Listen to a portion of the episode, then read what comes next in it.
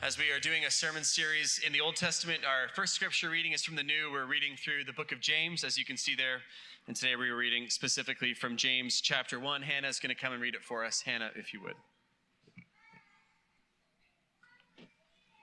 James 1 19 to 27. Know this, my beloved brothers. Let every person be quick to hear, slow to speak, slow to anger. For the anger of man does not produce the righteousness of God. Therefore, put away all filthiness and rampant wickedness, and receive with meekness the implanted word, which is able to save your souls. But be doers of the word and not hearers only, deceiving yourselves.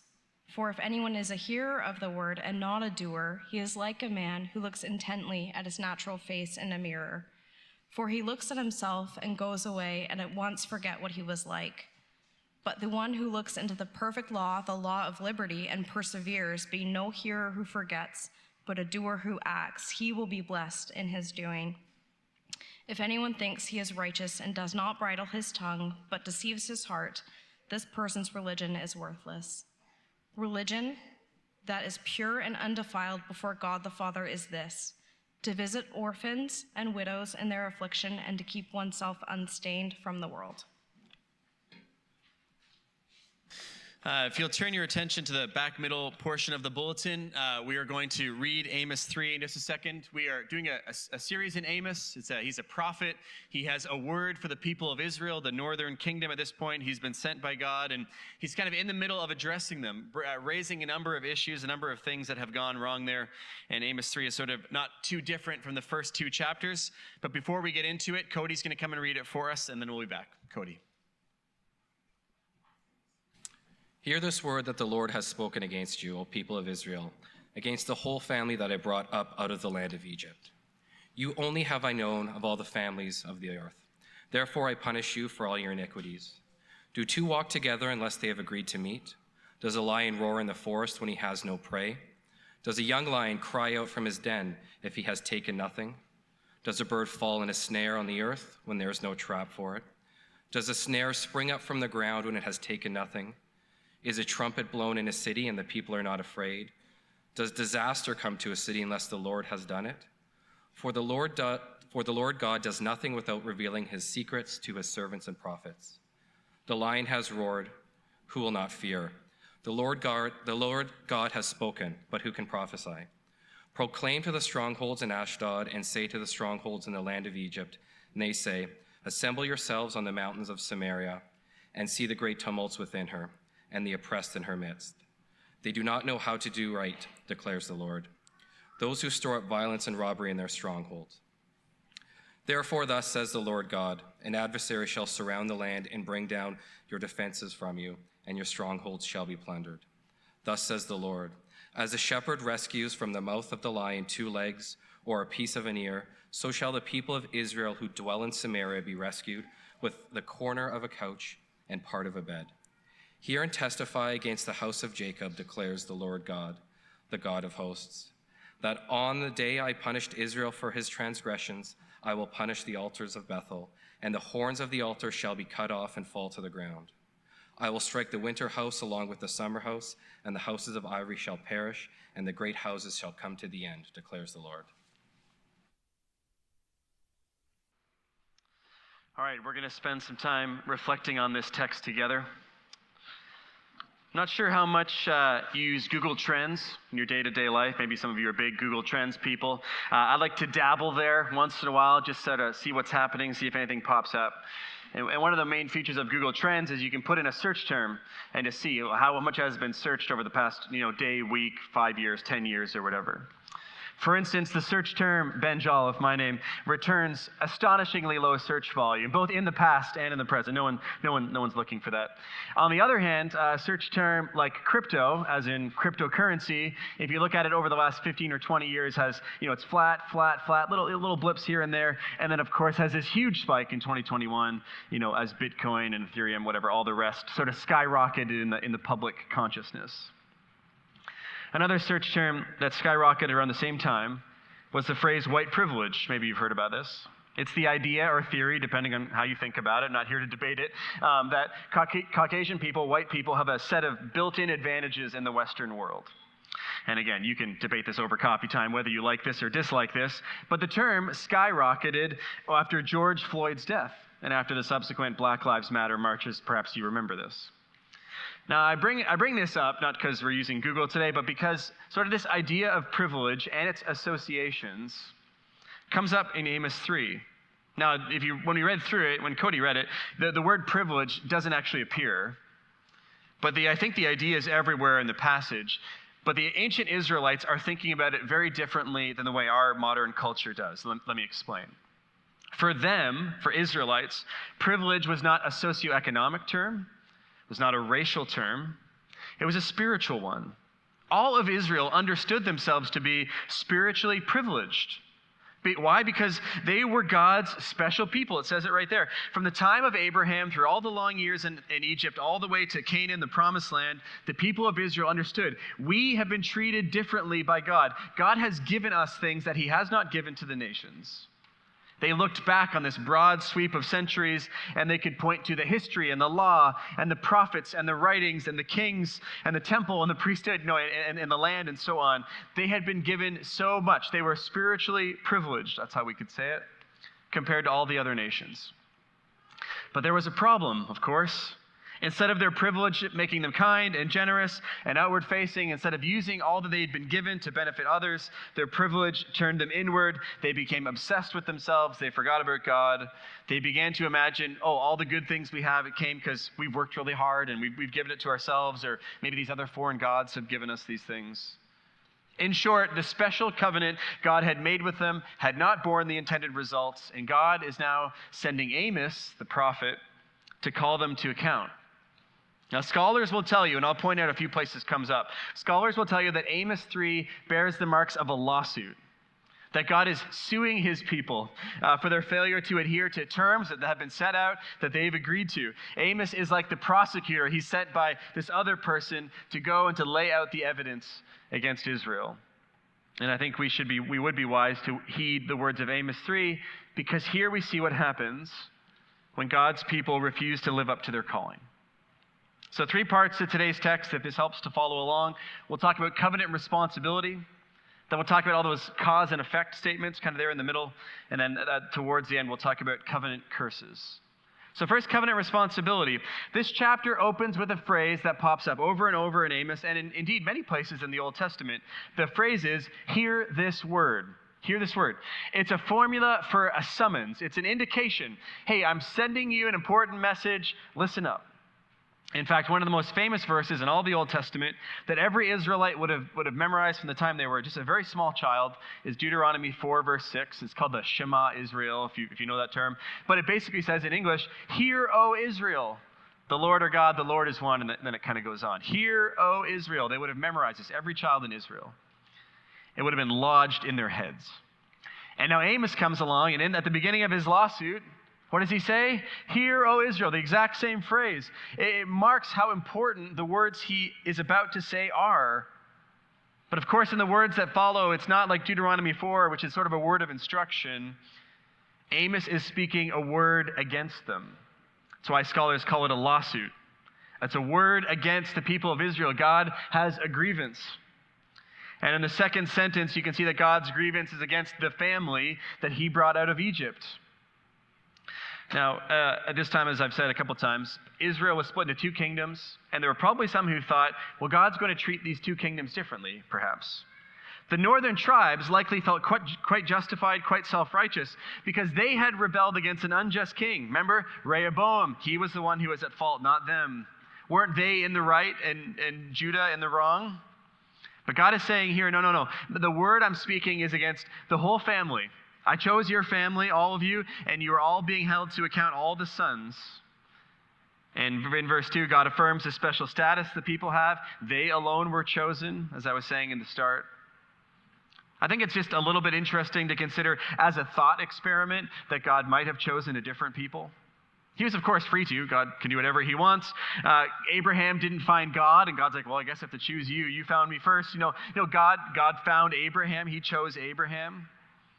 God might have chosen the Koreans, the Aztecs. You know, he might, he might have chosen someone else, but he didn't. Now, later, of course, all of us, all nations are enfolded into the plan of God. But in the time of Amos and for all of history up until that point, Israel was God's special people. And then at the end of verse 2, therefore, God will punish them for all their iniquities.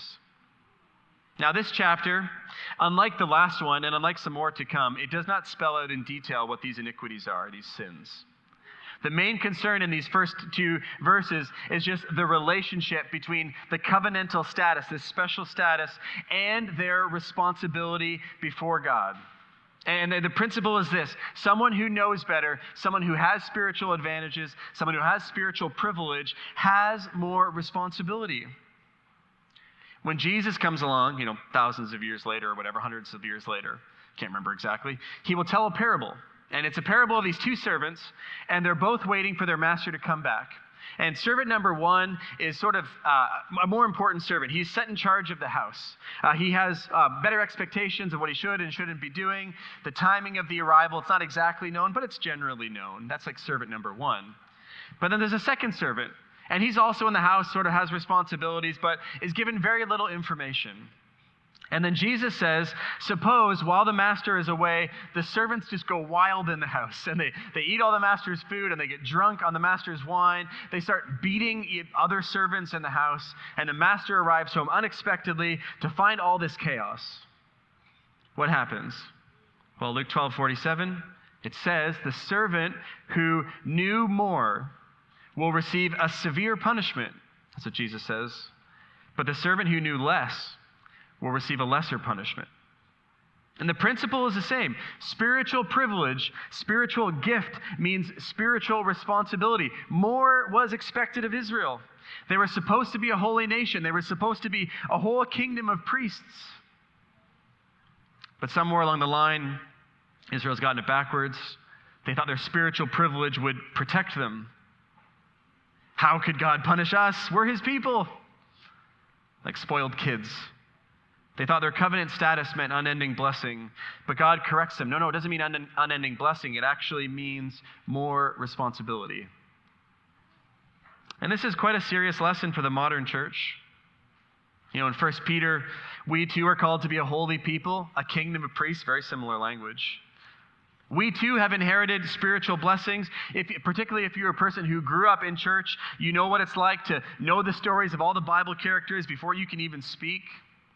If you are a Christian, then to you and your children belong the writings and the teachings and the covenant and the church and the sacraments and the blessings from hearing the gospel and, and all of that. But tragically, some come to believe that, well, maybe attendance will guarantee blessing. And in, in ways we, we subtly begin to believe, well, God has to take care of me. I go to church. How could God let this happen to me or that happen to me? I'm a church person. Statistical surveys will tell you that by some or even many moral measures, Christians just simply resemble the world around them. And I'm here to remind you from the words of Amos God has expectations of his people. His gifts, his blessings cannot be spurned forever. Those who know better must live like it. God will not allow his people to become like all the other families of the earth. So we need to hear this word lest the Lord speak a word against us. Okay, let's talk about part two cause and effect. Verse 3 kicks off a series of seven questions, if you count them, that are a bit strange. But I want to point out a few features of these questions. And the first feature I want to point out is that the first six all follow the same pattern until it's kind of flipped by the seventh. So in each statement, in each question, it's not a statement really, there's a statement of a result, an effect, and then it's followed by the cause. So it doesn't go cause and effect, it goes effect and then cause. Look at the first one, I'll show you. Do two walk together unless they have agreed to meet? The result is two people, you know, out for a stroll, going for a walk. What was the cause of that? It was caused by the two of them, you know, let's, let's meet at 5 p.m., we'll go for, you know, wander around the neighborhood or whatever. The cause was they agreed to meet. Okay? Let's do another one. Does a lion roar in the forest when he has no prey? Now, it's a bit uh, tricky because he's using negatives there, but the effect is the lion roaring. The lion roars because he has no prey. That's the cause. If the lion had prey, he wouldn't be roaring. and, and so on, and all the other ones. In each of the statements, there's an effect, a result stated, followed by a cause. Effect and cause. That's the first pattern I want you to see. But there's another. I also want you to see that the answer to every question is no. Two don't walk together unless they have agreed to meet. A bird can't fall in a snare if there is no snare. A snare can't uh, doesn't spring unless it has been tripped. A trumpet isn't blown if the people aren't afraid. Essentially, if you work through the questions, it goes no, no, no, no, no, no, no. I think that was six. That's the answer to the first six statements. Now, the larger question is what is Amos doing? Uh, if you think of this speech like a, a persuasive sermon, what strategy is he employing? Well, if you've been here the past couple weeks, this will be helpful. In chapter 1 and 2, Amos had this formula that he kept applying to all these different enemy nations, seven different nations, if you recall. He would generally accuse them, he would specifically accuse them, and then he'd pronounce judgment. And he would go over this formula over and over again, seven rounds. And what we said Amos was doing is that he's getting Israel to nod along. Yes, those guys have sinned. Yes, God should punish them. Yes, yes, yes, yes, yes, yes, yes. And then what happens at the end? Amos puts Israel into the formula. And by their own agreement, by their own logic, uh, they have already agreed that it's just for God to judge them. So, if you have this sort of rhetorical strategy in the back of your head, then it makes a lot of sense of what's happening in Amos 3. Amos chooses six everyday examples the crowd is very likely to agree, uh, agree with him with. Uh, they agree lions don't roar if they don't have prey. They agree young lions don't cry if they have food. They agree snares don't spring themselves. You know, they're saying no, no, no. They're agreeing with him. And then Amos springs his linguistic trap. Middle of verse 6. Does disaster come to a city unless the Lord has done it? And if you said no six times in a row, then you can't help but say no to this one. If all effects has, have a cause, then disaster, the effect of disaster, has a cause as well. Disaster, invasion, destruction, this is not just happenstance of world powers rising and falling, but Amos says the activity of a God who knows, sees, and commands all. Now, in verse 7, which we'll get to in a second, which kind of is the culmination of this, before we do that, I have an important question to ask and hopefully answer. And it's just this Is God really the author of disaster? Maybe you're like, wait a second, is that, what, is that what you just said? What role does God play in all this? Is God really sort of up there or out there somewhere commanding sinful, wicked nations to invade and destroy and sack and ransack other ones? It's a good question. I'll say the first thing I'll say about that is that everywhere the scriptures affirm that God is neither the author nor the causer of any sin, God has nothing to do with sin. John will say, God is light, in him is no darkness at all. And yet, we also say at the same time, God is involved with and uses sinful nations and sinful people, which is, in the end, the final accounting, all of us. Yes, God does sometimes bring disaster on a city. Not sinfully, not vindictively, but disaster all the same. Now, I also understand that churches like ours are our theological tradition. We come to texts like this and, like, well, I have some ideas about God's sovereignty and the divine enforcement of God's will, and let's, let's argue for a while about the limits of human freedom. All important topics. Amos is just not concerned with those questions. All the questions, if you're like, yeah, but what about free will? Amos is like, no, no, I got something else to say. And his point is simpler, and perhaps it's even just even more profound. He just wants Israel to recognize that God's involved with their lives, all the parts, God isn't absent. God isn't constrained. He's just there. He is the God who is there. He's mixed in with all the good. And yes, He is also somehow mysteriously, unexplainably present for all of the bad. But more to the point of this text, I think that verse 6 is sort of asking Israel, did you really expect, did you really think in your heart of hearts that if you sinned without any repentance, that God would simply shrug? Is that what you thought? See, Amos isn't interested in debates about the limits of human freedom. He wants Israel to know that God is there, and he will do what is just. Moreover, verse 7 tells us the message we should be getting from all these effect and cause questions. It's just simply this God's trying to warn them. He's trying to warn them. He said, I'm sending you a prophet. And again, this language from the very start of the book the lion is roaring.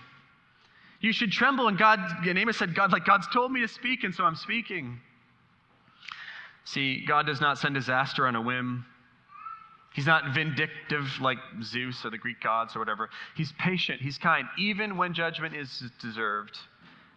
He sends prophets to tell Israel to change their ways before it's too late.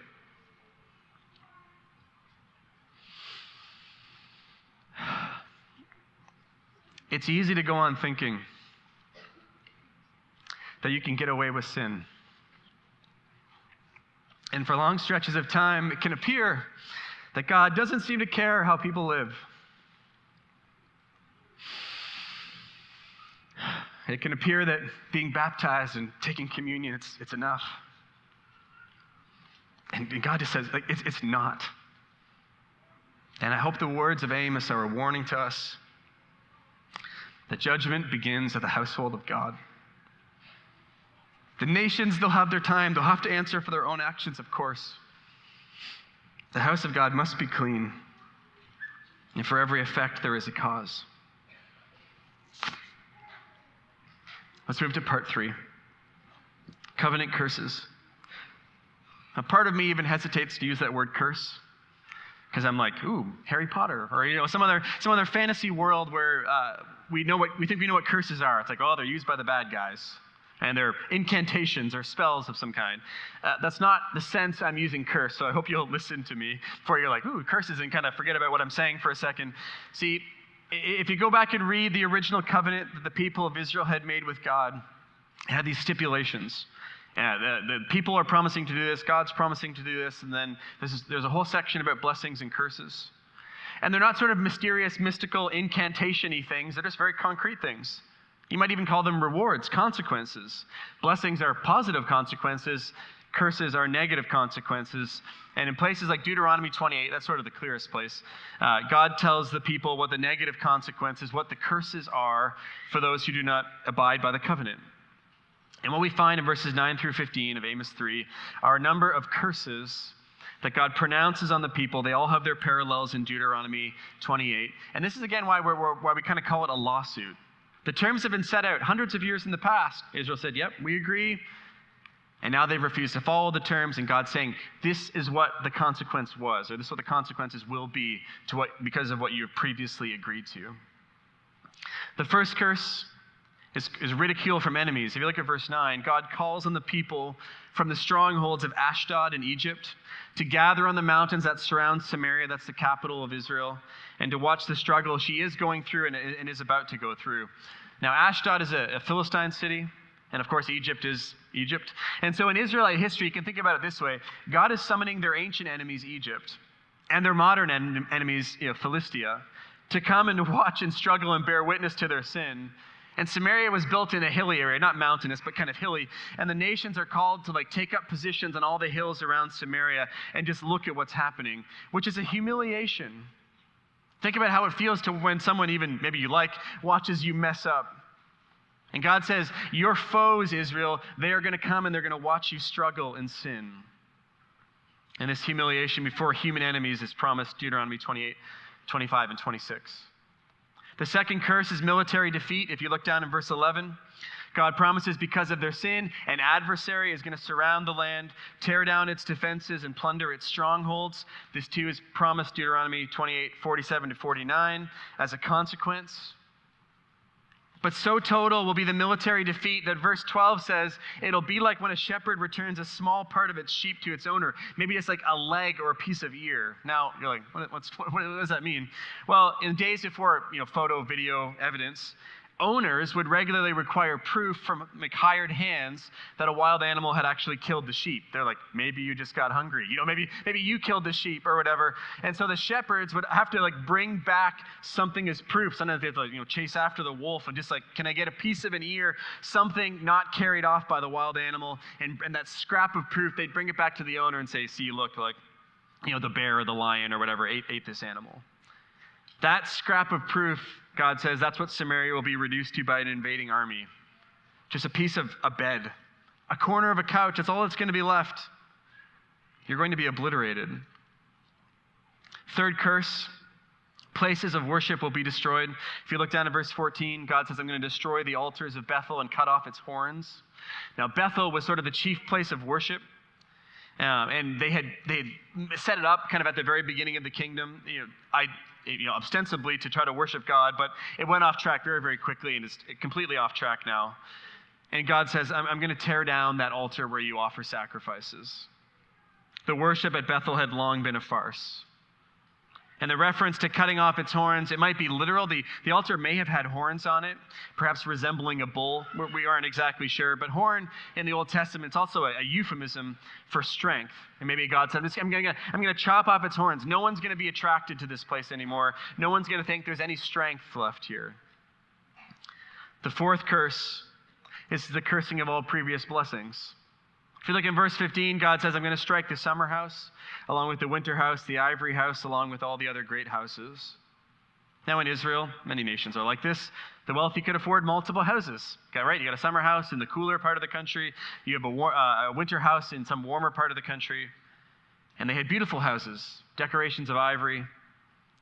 Material blessings are, are, are to be seen as a gift from God. If, to, even to this day, if you are a person who owns a house, if you're a person who owns multiple houses, in the world of the Bible, that, that, that's a gift. Now, we don't always know why God gives it to some and not to others, but He knows that if you are given it, it is so that you can be generous, you can be kind with it. Houses are a blessing. But God says, because of Israel's sin, I'm going to take away that blessing. He pronounces a curse on their wealth, a curse on what they've labored for, a curse on what they love. And of course, this language, too, is all over Deuteronomy 28. So, what kinds of patterns are emerging?